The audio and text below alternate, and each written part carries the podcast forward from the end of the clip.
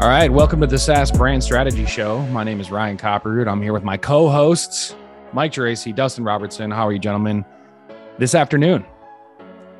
Better than I deserve. Hello. Beautiful, beautiful, beautiful. Stole that from another radio host, but I like it. So. Hey, you deserve you deserve to be good. Dustin. You deserve to be good. Thanks, Ryan. Yes, yes. Uh, we're talking today about something that's been in the news and it's been on our minds um, Dustin, you framed it pretty simply a second ago. Why CMOs can't hold a job?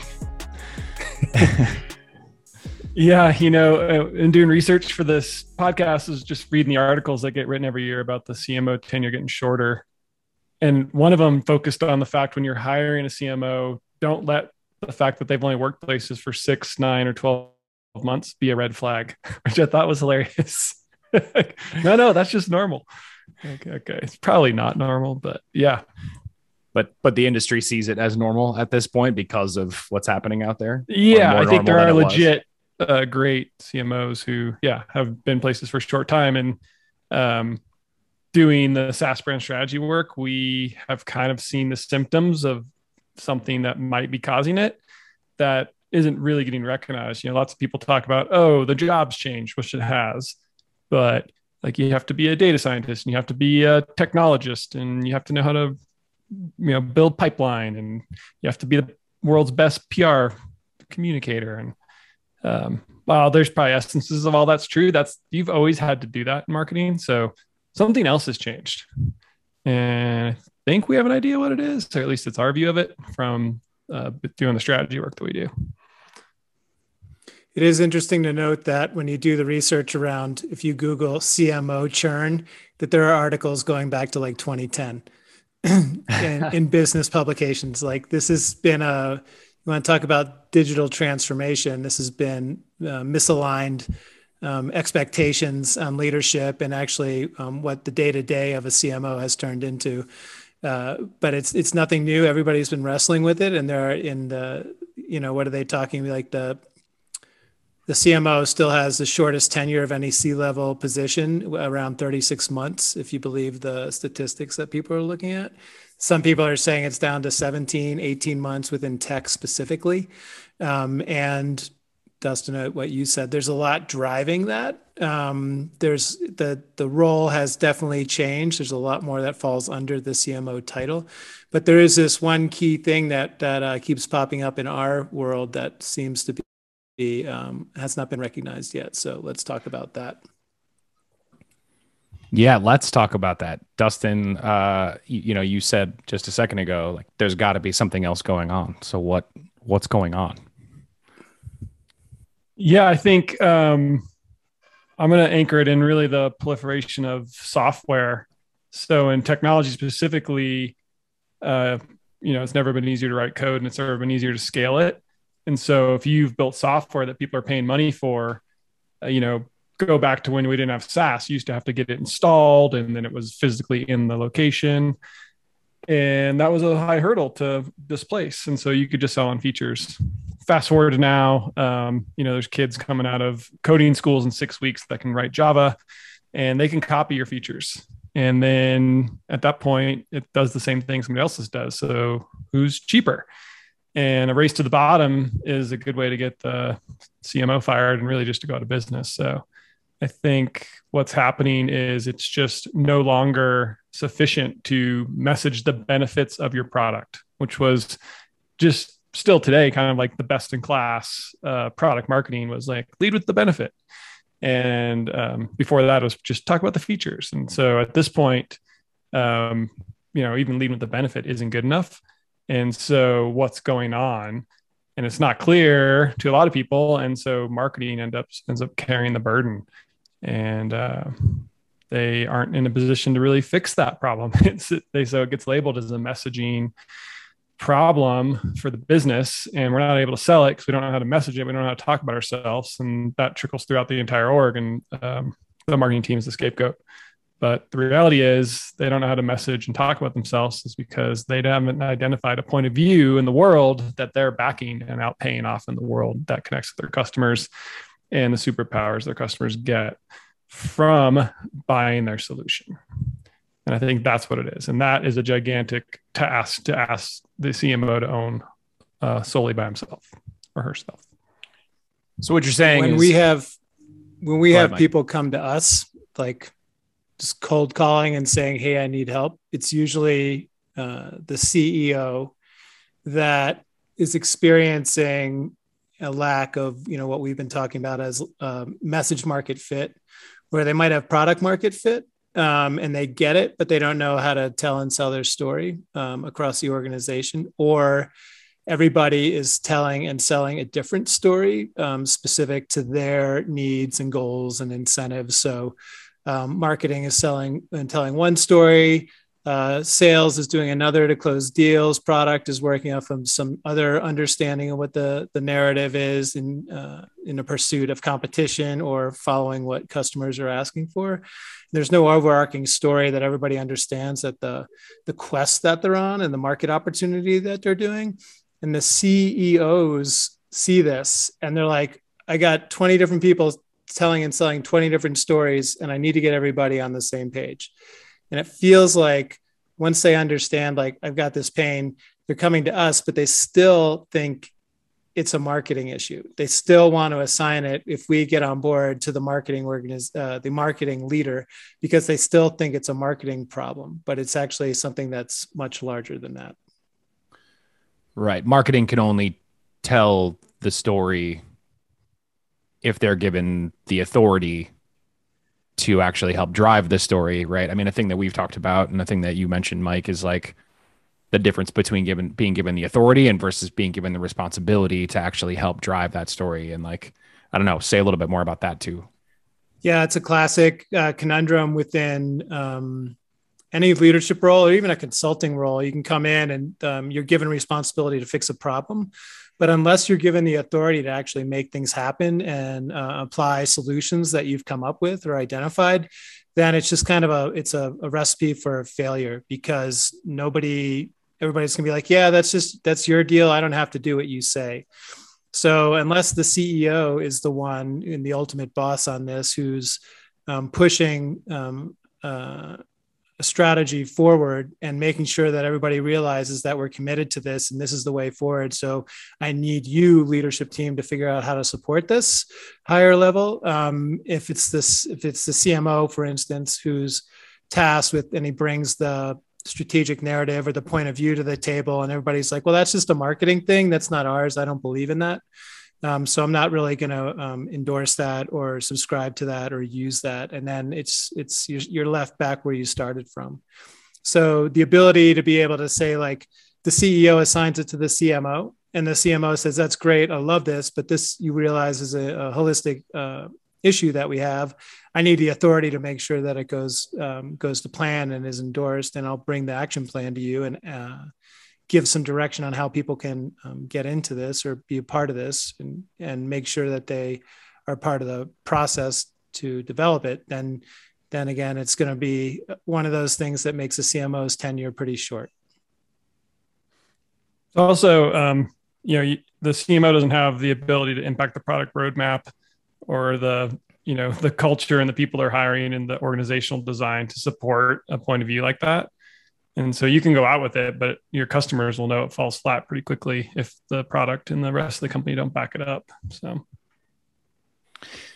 Yeah, Dustin, you know, as a CMO yourself, you know, you don't have to name any names, but um, any specific instances of this you want to speak to? I mean, have you seen this in your personal life or, you know, in the other CMOs that you know in the space in terms of people who've experienced this and kind of, you know, either both symptoms of, you know, what that looks like or maybe why that's happened more specifically in individual cases, anything like that?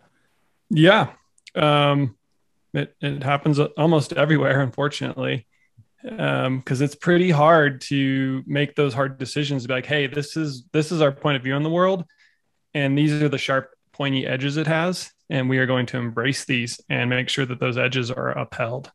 Um, the squishy middle is just such a more comfortable place to operate. And Mhm. especially if the business has had some type of product market fit and has gotten some level of traction, then like why would you put up sharp points in places? Because those hurt. And you end up just kind of living in that product market fit world without having any message market fit. and pretty soon all your features have been copied and so now it's way harder to get new customers sales are slowing down uh, the you know the message you're talking about isn't resonating. You're focused more on the competition every day. What are they doing? What are we doing? Do we have comparisons? And the end of the day is it's not working. And so you start firing people or making changes you know? yeah. And the reality is well that's great. Until you have a point of view and you're willing to get out of the squishy middle it's probably not going to work with the next person either. So you know, this is like a generalization of one of the problems why CMOs have a short tenure, but this is the specific one we get insight into every time we come into work. Totally. And what a thing that I'm curious about, you know, is why why does you know we talked about this is particularly usually a leadership issue in terms of CEOs or business leaders offloading this messaging strategy, you know, conversation onto marketing. Why specifically do you think CEOs don't want to own it or don't want to hold it or don't want to drive it? Is it just because they feel like traditionally this narrative is a thing that marketing should own or what where is that, you know? Yeah, well in the product market fit example, it's hard to say you have a you have a business strategy problem when your business has been, you know, air quotes selling itself. Mm. And so you're like, well, what do you mean? I don't have a business strategy problem. We make this thing, it does this thing, and people have been buying it without much effort. And that's amazing. And mm-hmm. we've raised hundreds of millions of dollars because it does that.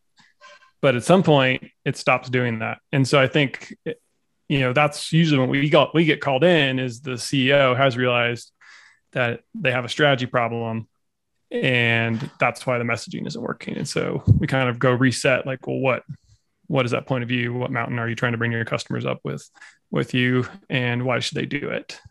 And then you align the business around that and you know you can continue that growth you had before. But i think that's that's what it is though. It's just recognizing the root cause of the problem versus the symptoms. And the symptoms are oh our messaging is not working so change marketing. Yeah.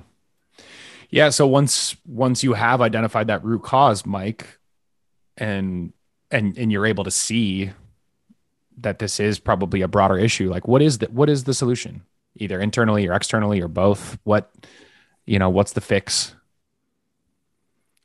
uh, well, from our perspective, it's make sure that the CEO is on board with the program. And if we're not talking directly to the CEO, that the CMO has responsibility and authority.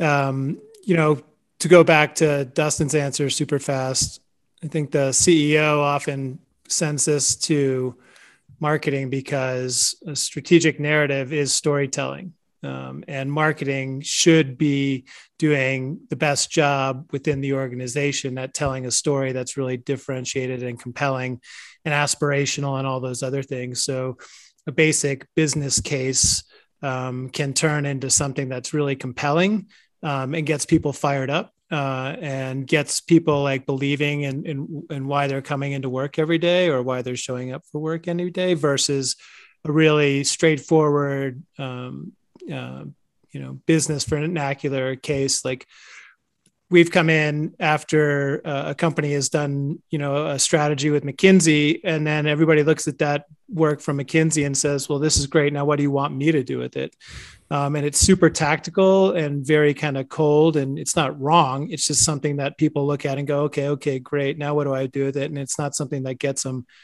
fired up and, and aligned. Um, so the CEO punts it to the CMO to kind of do a better job merchandising the business strategy, if you will. Mm-hmm. Like, give bring some life to this thing. Give me some context.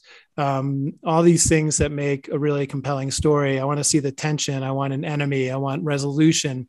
Um, I want to feel fired up after reading this thing. Um, that's why the CEOs will bounce it to the marketing department because they feel like that's marketing's job, or at least that's their core competency. Totally. That makes that makes plenty of sense. So I'm not it, answering your other question because I don't know what the answer is. there's probably many, I would think. There's we can come back to it. We can come back to it. I know there's there's a couple that we specialize in, but I mean, Dustin, how, how have you seen it solved in the past?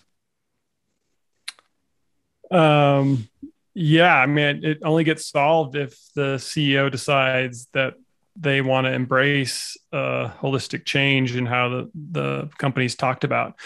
I mean, it's, sometimes it's not holistic change, but they want everybody to be aligned and say the same things. That's another way it'll get framed to us. Like, just I know how to say it, but everybody else doesn't say it like I say it, mm. and that's um, that's like our softest entry point. But usually, if they are at least aware of that, we can then have the conversation like, oh well, you know, how do what you say is talking about how you're different and then and then they're like well what do you mean? It's like this is how we're better. And so we kind of lead people down the path of like well if you lead with how you're different then you don't talk about how you're better and then you don't get compared.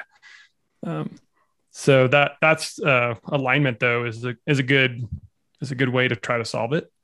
Um, you don't have to do a holistic rip and replace. You can just uh, get a better narrative that aligns everybody. Because um, that's the number one thing in these high growth companies is everybody's working super hard and they're you know moving forward but never feels like you're moving forward as fast as or as hard as you're working. And a lot of that is because it's not everybody's not perfectly aligned into how what they do is impacting the overall mission. And so um, getting the company aligned honestly uh, goes a long way to solving this problem. Totally. The metaphor we use a lot that i like is swimming in a race and everyone's sort of roughly swimming in the same direction, but everybody's getting splashed and kicked in the face versus everybody getting in a crew boat and rowing smoothly yeah. and quickly. The, the, triathlete swim picture yes. is hilarious because yes. yeah, that's what it's like. We're going to start up. I'm moving forward, but I'm also getting kicked in the face. this, this should be easier. I'm inhaling a lot of water and I'm getting kicked in the face. Yes. Um, um go ahead. Yeah, I mean, there's a few things uh, just from me being a CMO that I can chat about um, that uh, are kind of outside of this that are symptoms of what you know maybe why marketing doesn't get a shake um, or its fair shake. So, like the talk about the business strategy problem, and it gets messaged as a marketing problem, and that's probably the most common one, and that's the space we work in. So we've talked about on that one the most. Right. But um, there's just a basic alignment in like what does success look like and how's it going to be measured and when you take a cmo role you need to make sure that the ceo's view of what this role looks like and when it's successful and how it's going to be measured matches what you think should be done and what you are good at doing sure. Um, there are a lot of people you know that and again, the skill set's broad, right? You have to be expert at Martech and demand gen and messaging and creative and campaign execution and PR. And so, you know, we all have varying levels of expertise in each of those spots. And so, right. if your CMO or your CEO is going to want the CMO to only do demand gen, that's the most important thing, then you know, you better be pretty sure you're pretty good at that. Um, if they're really, they really want uh, lots of PR, then you better be crisp on what they mean by that because if the company doesn't have a point of view and they don't have the muscle of making news, then getting PR is going to be wildly difficult. And yeah. I think that's a common case where the CEO will fire the CMO because you know you were unable to get the PR.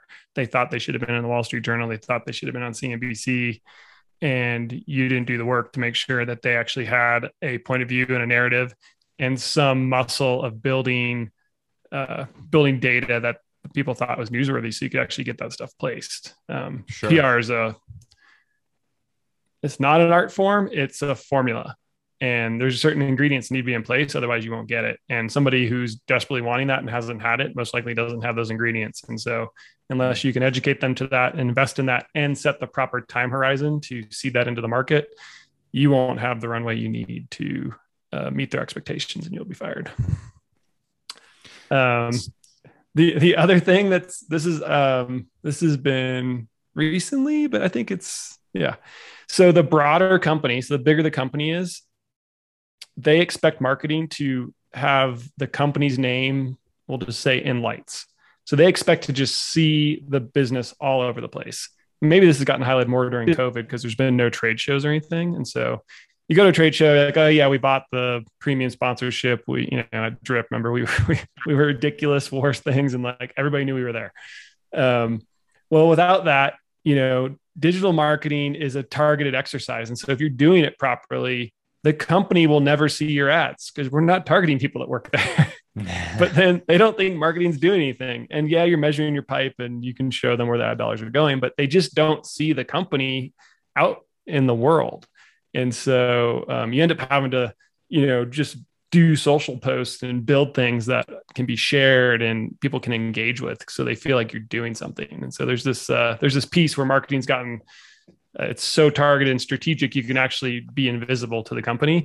And i mm. think that's something to be aware of. Um, not that not that, that doesn't mean you're doing the job wrong but it just is an like internal pr you need to do where you need to like uh, give people stuff that they can engage with it's not just uh, targeted stuff for the customers and then yeah. I think the final thing is um, the time horizon. So marketing, especially in software, is super expensive. Um, it's a bunch of headcount that can generate pipeline, and if you ha- have any hopes of keeping your job, you better you better carry a number. But even with that, you know the the enterprise sales timeline could be nine months, and so you could have been twelve months in the job, not have a ton of closed won deals done. The PR hasn't started kicking yet because you haven't fully implemented the strategic narrative. You know you're at 18 months and they're looking at what you've done. Well you've spent four million dollars and we don't let show for it. So you're fired. So that, that time horizon of when people expect the world to change is uh, is a good thing to sync on and decide if you want to work there or not yeah mike you look like you were going to say something there no, Mark Ritson, um, who's um, uh, strategy and planning marketing guy out of Australia, wrote a great piece in um, Marketing Week about the big question. He talks about just how do you get leadership to align and agree on the amount of investment required to get a new position or a new campaign or um, aligned or launched um, and the importance for education, the importance for alignment on timing, um, the importance on education, not just to leadership, but across the entire organization. Um, and then showing case studies, um, bringing case studies to the table of look, this company did it this way, it took this long. Um, it cost this much, but this was the return. And it's generally the case studies you're going to bring are going to have a short term element to it and then also a long term element. The long term is where um, the growth um, and profitability really start to get traction, and the short term is kind of more um, hit and miss based on whatever activations you're doing. But there's a, a piece I'll send it out. Um, it's just seven seven ways from seven of the uh, kind of leading CMOs in the world. Actually, um, that's super super valuable, and it's written um, from the perspective of a big organization, but a lot of the elements that are, um, are the pieces of the equation, the answer, um, are applicable to smaller organizations as well. Sweet. Link it in the show notes. Link it in the show, show notes. notes. Uh, one other question I had, you know, part of what inspired a little bit of this conversation this week um, reminds me of what you were just saying, Dustin, about the diversification of marketing and how there are so many different diverse things and what you want people to specialize in and carry as a marketing leader. You know, we talked about the fact that um, Dave Gerhardt, formerly of Drift and Privy, is now back at Drift as a chief brand officer. And I wonder if that's a thing that we'll see as, you know, we, you know, you're right, Dustin, marketing has always had a lot of diversity just in terms of the actual disciplines that fall into it. But I wonder um, if part of what we'll see is splitting the shoulders to carry the weight of that diverse discipline or those those disciplines to have individuals more focused on these specific pieces that they are really strong in. Um, not just having those all roll up to one leader, but maybe starting to have multiple C level leaders that um, that are responsible for those different diverse elements that do roll up to marketing. Yeah, I think uh, this is going to be super interesting to watch because uh, David Cancel is just kind of a visionary in in brand and software, and I believe what he's doing is he's like treat you know treat brand as only marketing at your own risk, and mm. so he's like screw that. I'm going to have somebody that's just focused on brand and they just report to me. Um, obviously, highly aligned with their CMO, but um, yeah, I think on the surface you could be like, oh, that's ridiculous. You know, he just reports to the CEO. He's his fanboy. He doesn't have any, a team. I don't think that's it at all. We we all know David. He is incredibly insightful and a forward thinker, and so I believe that's what he's doing. He is treating brand as a company wide initiative. It is not marketing only, and he he elevated it to that profile in the business. Um, and I think that will be super interesting to see how that plays out. Yeah. Yeah. Is it the first C level brand officer within B2B SaaS? Do we know of any other CBOs in the industry? I would have to imagine some of the other big software companies like Salesforce and Microsoft and places like that have them, but good question. We should do some research on that. We should look. Yeah.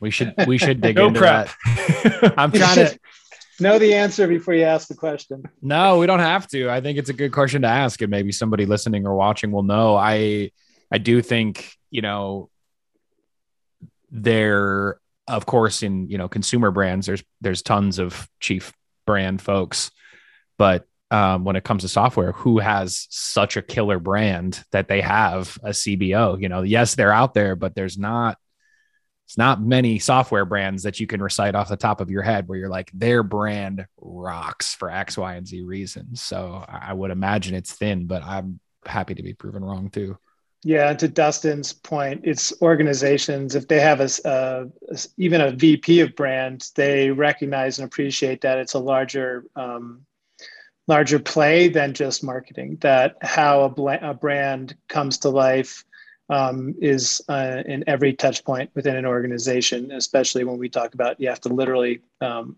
be telling and selling the story from the same page of the same book, um, and how every organ- uh, uh, piece of the organization makes that manifest is a little bit different. But unless you're telling and selling the same story, you're you're creating confusion in the market. Yeah, totally, totally. Um, all right, gents. Anything we didn't talk about today? Anything we missed? Anything I should have asked about CMOs right not question. keeping their jobs? Good job. Good job, Ryan. Um, Something I should have asked you, but didn't related to this topic. yeah, I think uh, I think we just hit on one aspect of it. There's this, this is a multi-layered, multifaceted issue, and I think a big chunk of it is um, the fact that there there are these diverse skill sets, whether it's it's being a data analyst or um, a software. Um, what's the right term? Like the Martech stack you have to buy and manage. Um, I don't know what that role was called before, but it sure as hell didn't live in marketing. Yeah. and so, and it Ops. can't, you can't outsource it to IT, right? And then you've brought in all the software, and there's now these other orgs who used to be responsible for that stuff, and you're responsible for it. So there's also tension of, you know, the CMO's responsibilities have now encroached on other people's areas, and they're probably not super pumped on that. And so, um, more reason for people to be uh, casting doubt on you. Right, right. And marketing's not pumped about it either. Nobody's happy. I mean, Martech is amazing when it's, when it's working, but getting it set up and optimized and getting the data flowing and knowing that it's working, that takes like a long time. And nobody Totally. wants to wait for you to figure out how to use your software. You just spent, you know, five hundred thousand dollars buying and implementing. Um, and so again, just this this timeline of expectations of when you can expect things to be firing on all cylinders and what it takes to get there, there is just a massive disconnect there. So I guess my one advice to CMOs would be like, go work someplace where all that's been done. You're just coming in and taking over. Somebody's got most of it figured out. So you're not starting from scratch. Maybe this is just the startup scars all over me, but Yeah. also make sure they have gonna enough money. I've had it just strictly, there's just not enough money to do it. And so you're out. Right. Yeah. The that the expectation versus what's actually possible part, I think, is what you're talking about too, Dustin, when you're saying choose where you want to work. Like make sure the expectations are aligned with what is actually possible, whether that's resourcing, budget, timeline, all of the above. Um, you know, if those things are misaligned, Yeah. it's gonna go bad for everyone. And then if you are a CMO feeling this pain, you could give us a call. and we could turn this uh, marketing problem into a business strategy solution for you and get everybody aligned around solving it. And it's no longer on your shoulders. We at least by another 18 months in the role.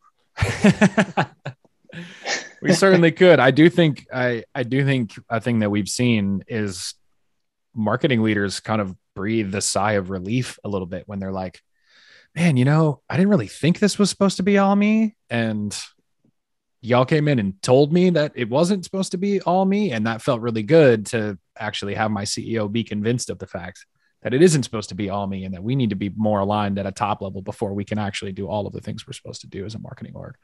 Yeah, that that aha is always nice when it happens because um, initially they're a little nervous when we're coming in. They're like because they think they're supposed to be doing this work, and they're like, "Oh crap, they brought these professionals in to do the work I couldn't do."